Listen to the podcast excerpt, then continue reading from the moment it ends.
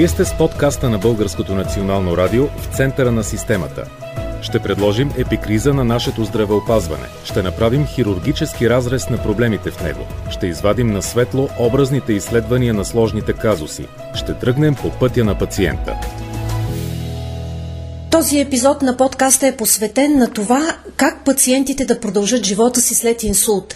Днес сме в болница Света Анна, с вас отново е Гергана Хрищева. Бяхме на едно училище за пациенти след инсулт и на техни близки прекарали инсулт. Наши гости са доцент Росен Калпачки, началник клиника по нервни болести в болница Света Анна, доктор Нина Гацова, началник отделение по рехабилитация в болница Света Анна и Дорина Добрева, председател на Асоциацията за инсулт и афазия много ми е приятно да сте гости в този епизод. Отново за пореден път ще заговорим за инсултите. Важна тема, тъй като, както и тук споделихте, инсултите продължават да бъдат водещи по смъртност у нас. Здравейте!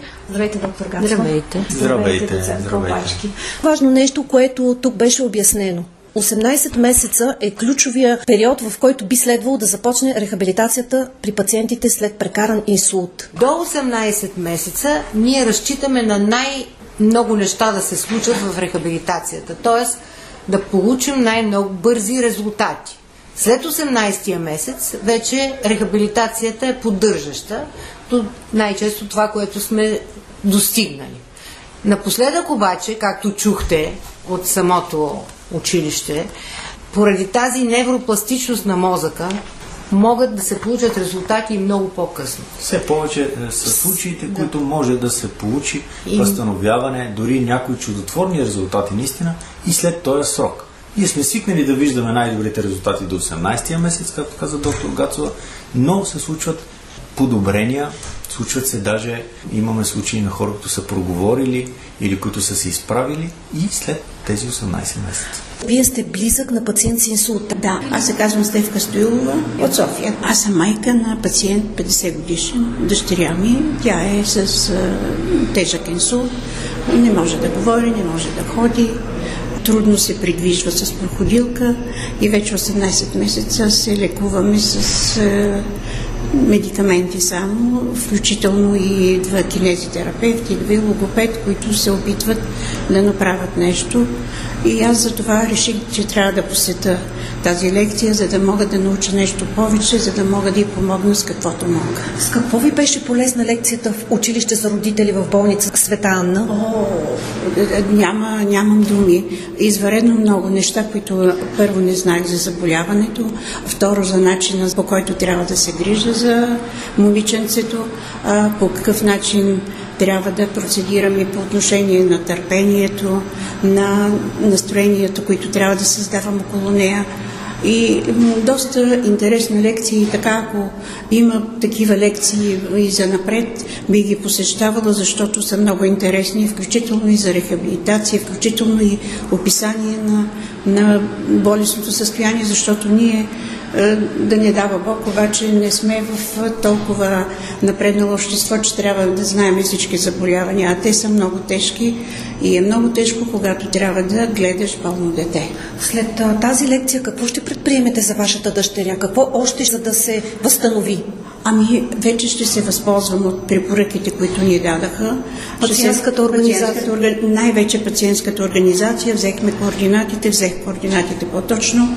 Аз ще се възползвам от това, че тя може да ми помогне в е, борбата ми с е, възстановяването на това момиче. Кое е най-трудното при нея? При нея е най-трудното, тя по професия е журналист. И е трудното е, че тя не може да се изразява. Не можем да се разбираме, защото тази афазия. Защото парализата е от ясната страна.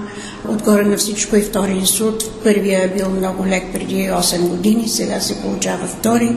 И от тук идва, че на нея ствола е засегнат и уврежданията са големи. И координация, и говор, и равновесие, всичко това е нарушено. И рехабилитатора, кинезитерапевта и логопеда се опитват да направят нещо. Виждаме, че има някаква лъч светлинка по отношение на говора, защото вече започва такива кратки срички да произнася и съм с надеждата, че включително и тази асоциация може да ми помогне по-напред. А вие веднага ли взехте мерки за нейната рехабилитация?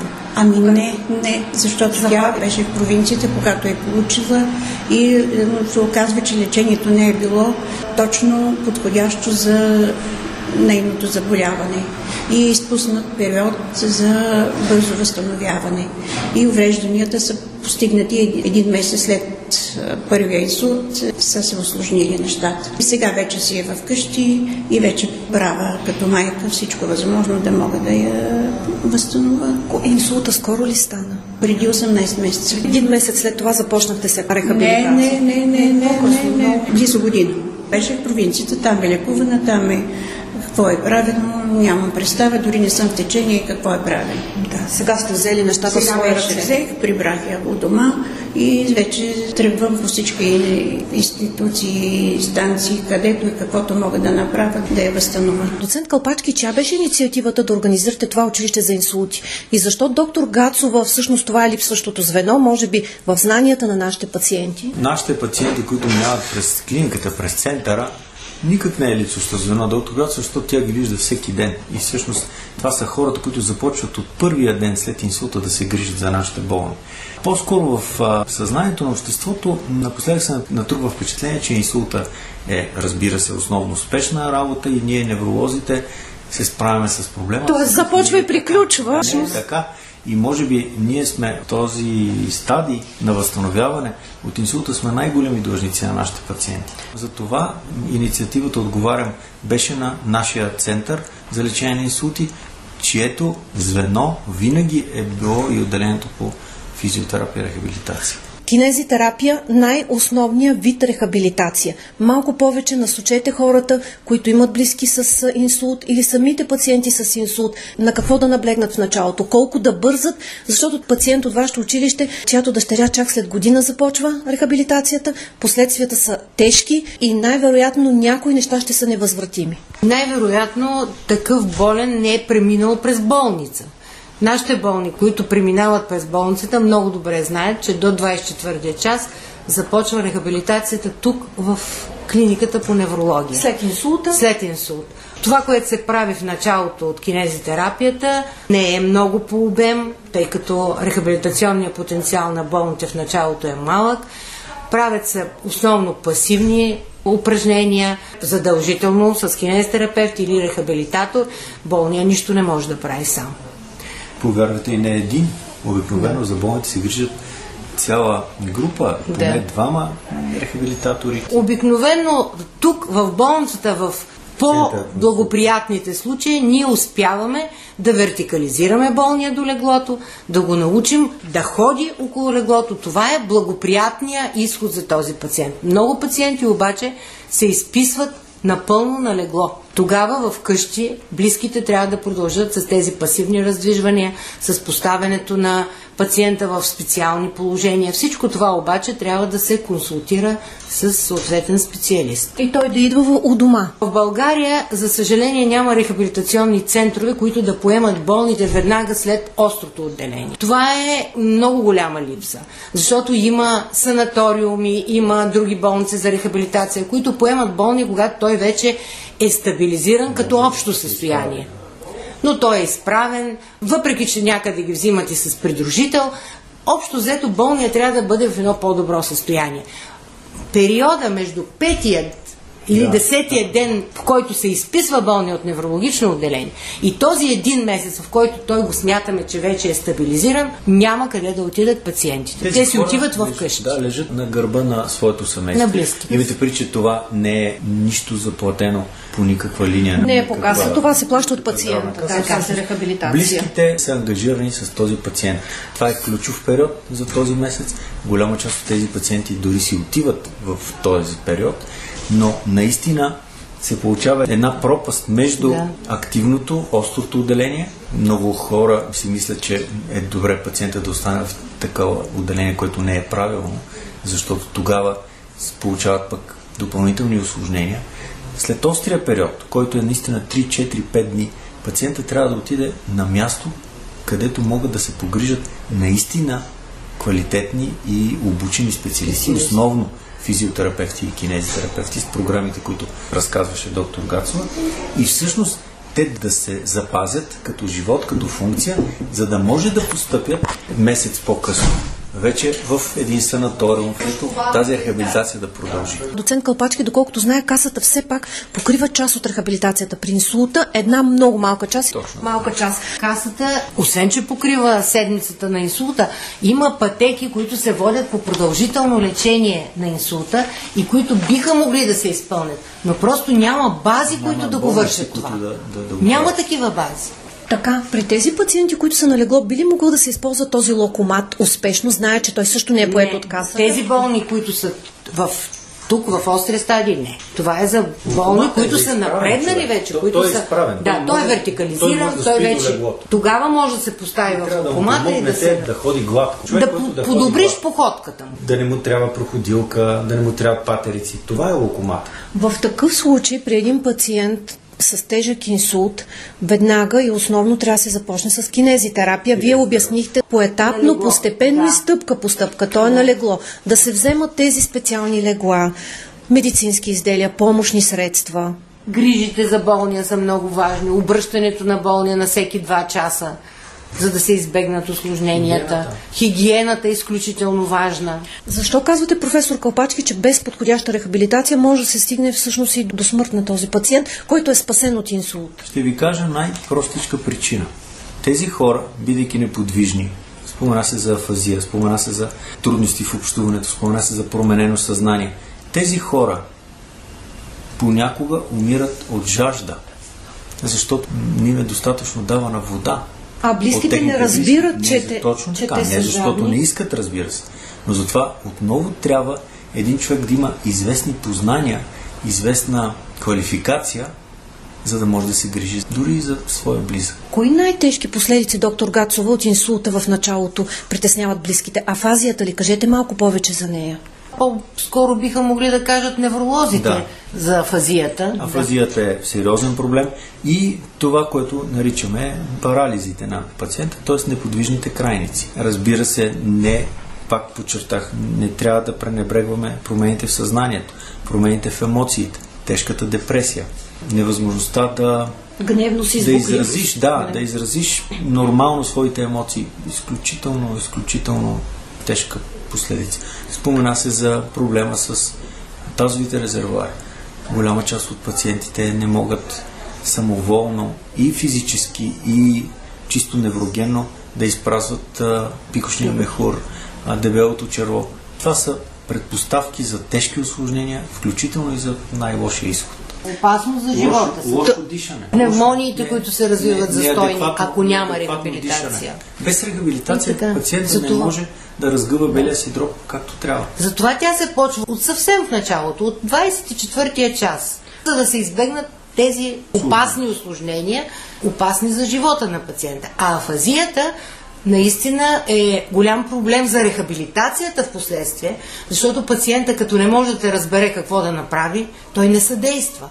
А едно от най-важните условия е активното съдействие на пациента. Тогава са най-големи и успехите. Когато един пациент има желание, когато разбира какво трябва да направи, тогава работим най-спокойно. Когато той е с афазия, е много трудно. Защо е важна тази рехабилитация да бъде комбинирана и с медикаментозна терапия? Медикаментите подобряват тази невропластичност, за която говорим. Тоест, медикаментите помагат на здравата част на мозъка да поеме тези функции. Медикаментите, от друга страна, не позволяват инсулта да се повтори, защото един инсулт води след себе си следващия.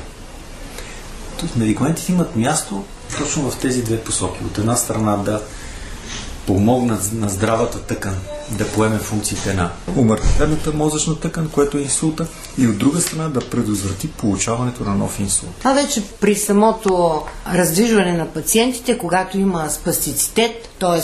стягане на мускулите, така го усещат пациентите, има пък други медикаменти, миорелаксанти, Да. които също се използват, за да подпомогнат рехабилитация. Това е така нареченото симптоматично лечение, т.е. лекуваме симптома. Лекуваме симптома на повишения тонус, Тонус. лекуваме симптома след инсултна епилепсия, така което се появи като осложнение, също не може без медикаменти.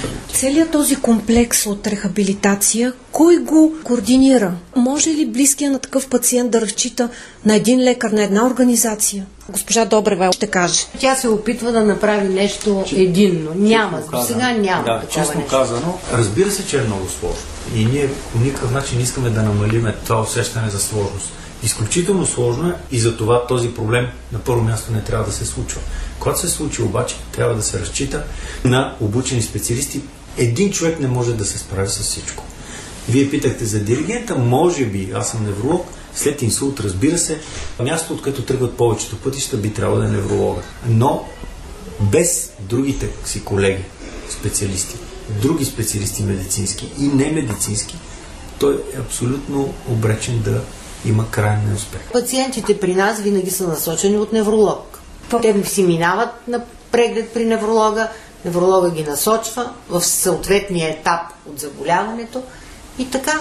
Освен болничната рехабилитация, която си правим тук в клиниката по неврология, отделно в ДКЦ-то на болницата се провежда и амбулаторна такава Те имат огромна практика в това да подкрепят нашите пациенти, преживели инсулт, които след това се насочват и от нас и от други колеги за продължителна рехабилитация. И там пациентите са в най-различен срок от началото и стадии, на и стадии на развитие на инсулта.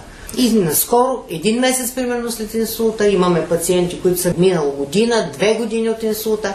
Те знаят, че получават помощ при нас. Идват, търсят да. я. Какво се случва обаче, госпожо Добрева, когато пациентите не знаят къде да отидат, когато техните близки не са намерили тази информация? Чисто логистично е прекрасно, че имат центрове, екипирани за това и те продължават тази рехабилитация, защото е наистина абсурдно на петия ден да излезе един пациент и да се очаква, че той, да, някои тръгват на собствен ход, но не всички. Но често се случва тези Тоест, пациенти точно така да си тръгнат. Да, чисто логистично трябва да е подредена така математиката, че на човека да му е удобно да продължи тази рехабилитация. Той ще е мотивиран. Неговите близки ще са мотивирани да продължат. Но някои от хората от другия край на града или от други градове в страната градове, няма как да продължат а това е изключително съществено. Защото, Защото ползите от правилно проведената рехабилитация и възвръщане на човека, на неговите физически умения и уменията му за предвижване и самообслужване са изключително важни. Информираността всъщност на пациентите къде да отидат, ние се опитваме в момента да направим чисто технологичен, би го казала, революция. Още миналата година по време на кампанията на 29 октомври ние вдигнахме цялата информация по повод кампанията за Световния ден за борба с инсулта върху така наречената платформа ГИС, географски системи. Във всяка една локация в страната се знаеше къде има информационен штендер с наши материали, в коя община има достъп до тази информация към нашия сайт и чисто към националната линия за подкрепа. Плюс в същата тази дигитална платформа с доброволци ние успяхме да поставим най-близките като локация клиники, за които се знае, че са екипирани и способни да лекуват. Върху географската карта на България ние се опитахме благодарение на сериозни изследвания, разбира се, и достъп до информация да я поставим, за да бъде достъпна от едно утрешно софтуерно приложение, което ще е безплатно за тези пациенти. И той, е като му трябва фазиолог, защото имаше един епизод, в който ми се обаждаха непрекъснато от Стара Загора да питат за фазиолог. И накрая ние всъщност наистина решихме да правим проучване къде има такива експерти в страната, на колко километра са те от дома на пациента, където той пребивава, така че да бъде за него удобно да достъпне тези услуги. А има ли ги? Има ги. Има За щастие, ги. ние ги слагаме на картата, непрекъснато ги актуализираме тази информация. Кой е горещия ви телефон и кога ще бъде готово софтуерното приложение? Горещия телефон на Асоциацията за инсулт и афазия е 0711 404. Приложението е готово да бъде вдигнато и сега, но трябва да имаме все пак събрана максимално качествена информация, проверена и тя, между другото, ще има още една опция. Самите пациенти да могат да оценяват услугата, която са получили. Тоест, както сега хората се обръщат към едно приложение с кого да пътуват и в кой ресторант да отидат и кой туристически гид да ползват, това са толкова елементарно ниво на услуги, но вече вдигнати на дигитални платформи. Какво остава до необходимостта да потърсиш качествен болногледач, сертифициран или най-близкия кинезитерапевт, който е в Стара Загора, защото пациента живее там. Той няма как да остане в София дълго. Въпреки екипността и мултидисциплинарния подход след лечението му. Просто няма как. Той трябва някъде да пребивава. Виждате защо сме поканили неправителствена организация. Това, което те могат да направят, е абсолютно безценно за нашите пациенти. Като пациентска организация, но и като близък на пациент с инсулт, госпожо Добрева, вашата майка, вие разказахте за нея. През какъв труден път сте преминали? Можете ли в рамките на няколко минути ключовите стъпки на всеки, който ще се сблъска с този проблем, да му ги изредите какво да направи той? На първо място, близкия на пациента трябва да е информиран и то правилно информиран. За това се погрижихме всъщност да изградим сайт, в който да са разписани тези процедури и човек да има къде да ги прочете, а не да се чувства безпомощен. На второ място трябва да е подкрепен от медицинския екип и достатъчно ограмотен. Това в днешно време се случва, поне на територията на тази клиника, не само с материали, които се поднасят на пациента и на неговите близки, а и с практични ръководства и насоки. Какво следва? Оттам нататък връщането в дома, преобразуването на дома, съобразно изискванията за обгрижване на този пациент. Търсенето и намирането на подходящите експерти, рехабилитатори, речева терапия, болногледачи, всичко, намирането на помощни средства, всичко това е въпрос на семпло, елементарно ръководство, каквото ние сме изготвили, защото когато човек е преминал през това и се е сблъскал с невъзможността да се справи с определени елементарни неща, просто защото някъде там липсва информация или, или има просто недружелюбен служител на системата, далеч по-лесно е да имаш повече информационни потоци и, и да, да се чувстваш обгрижен, подкрепен, да знаеш, че можеш да потърсиш информация във всеки един момент. Има го ръководството в интернет. Ще бъде публикувано след като актуализираме напълно всички линии извън нашата за национална помощ, защото ние сме включили и линията за правна безплатна консултация, и линията на здравната каса, където може да се получи информация, линията на Министерство на здравеопазване, където На също всеки казахте. може да получи информация директно от а, институцията.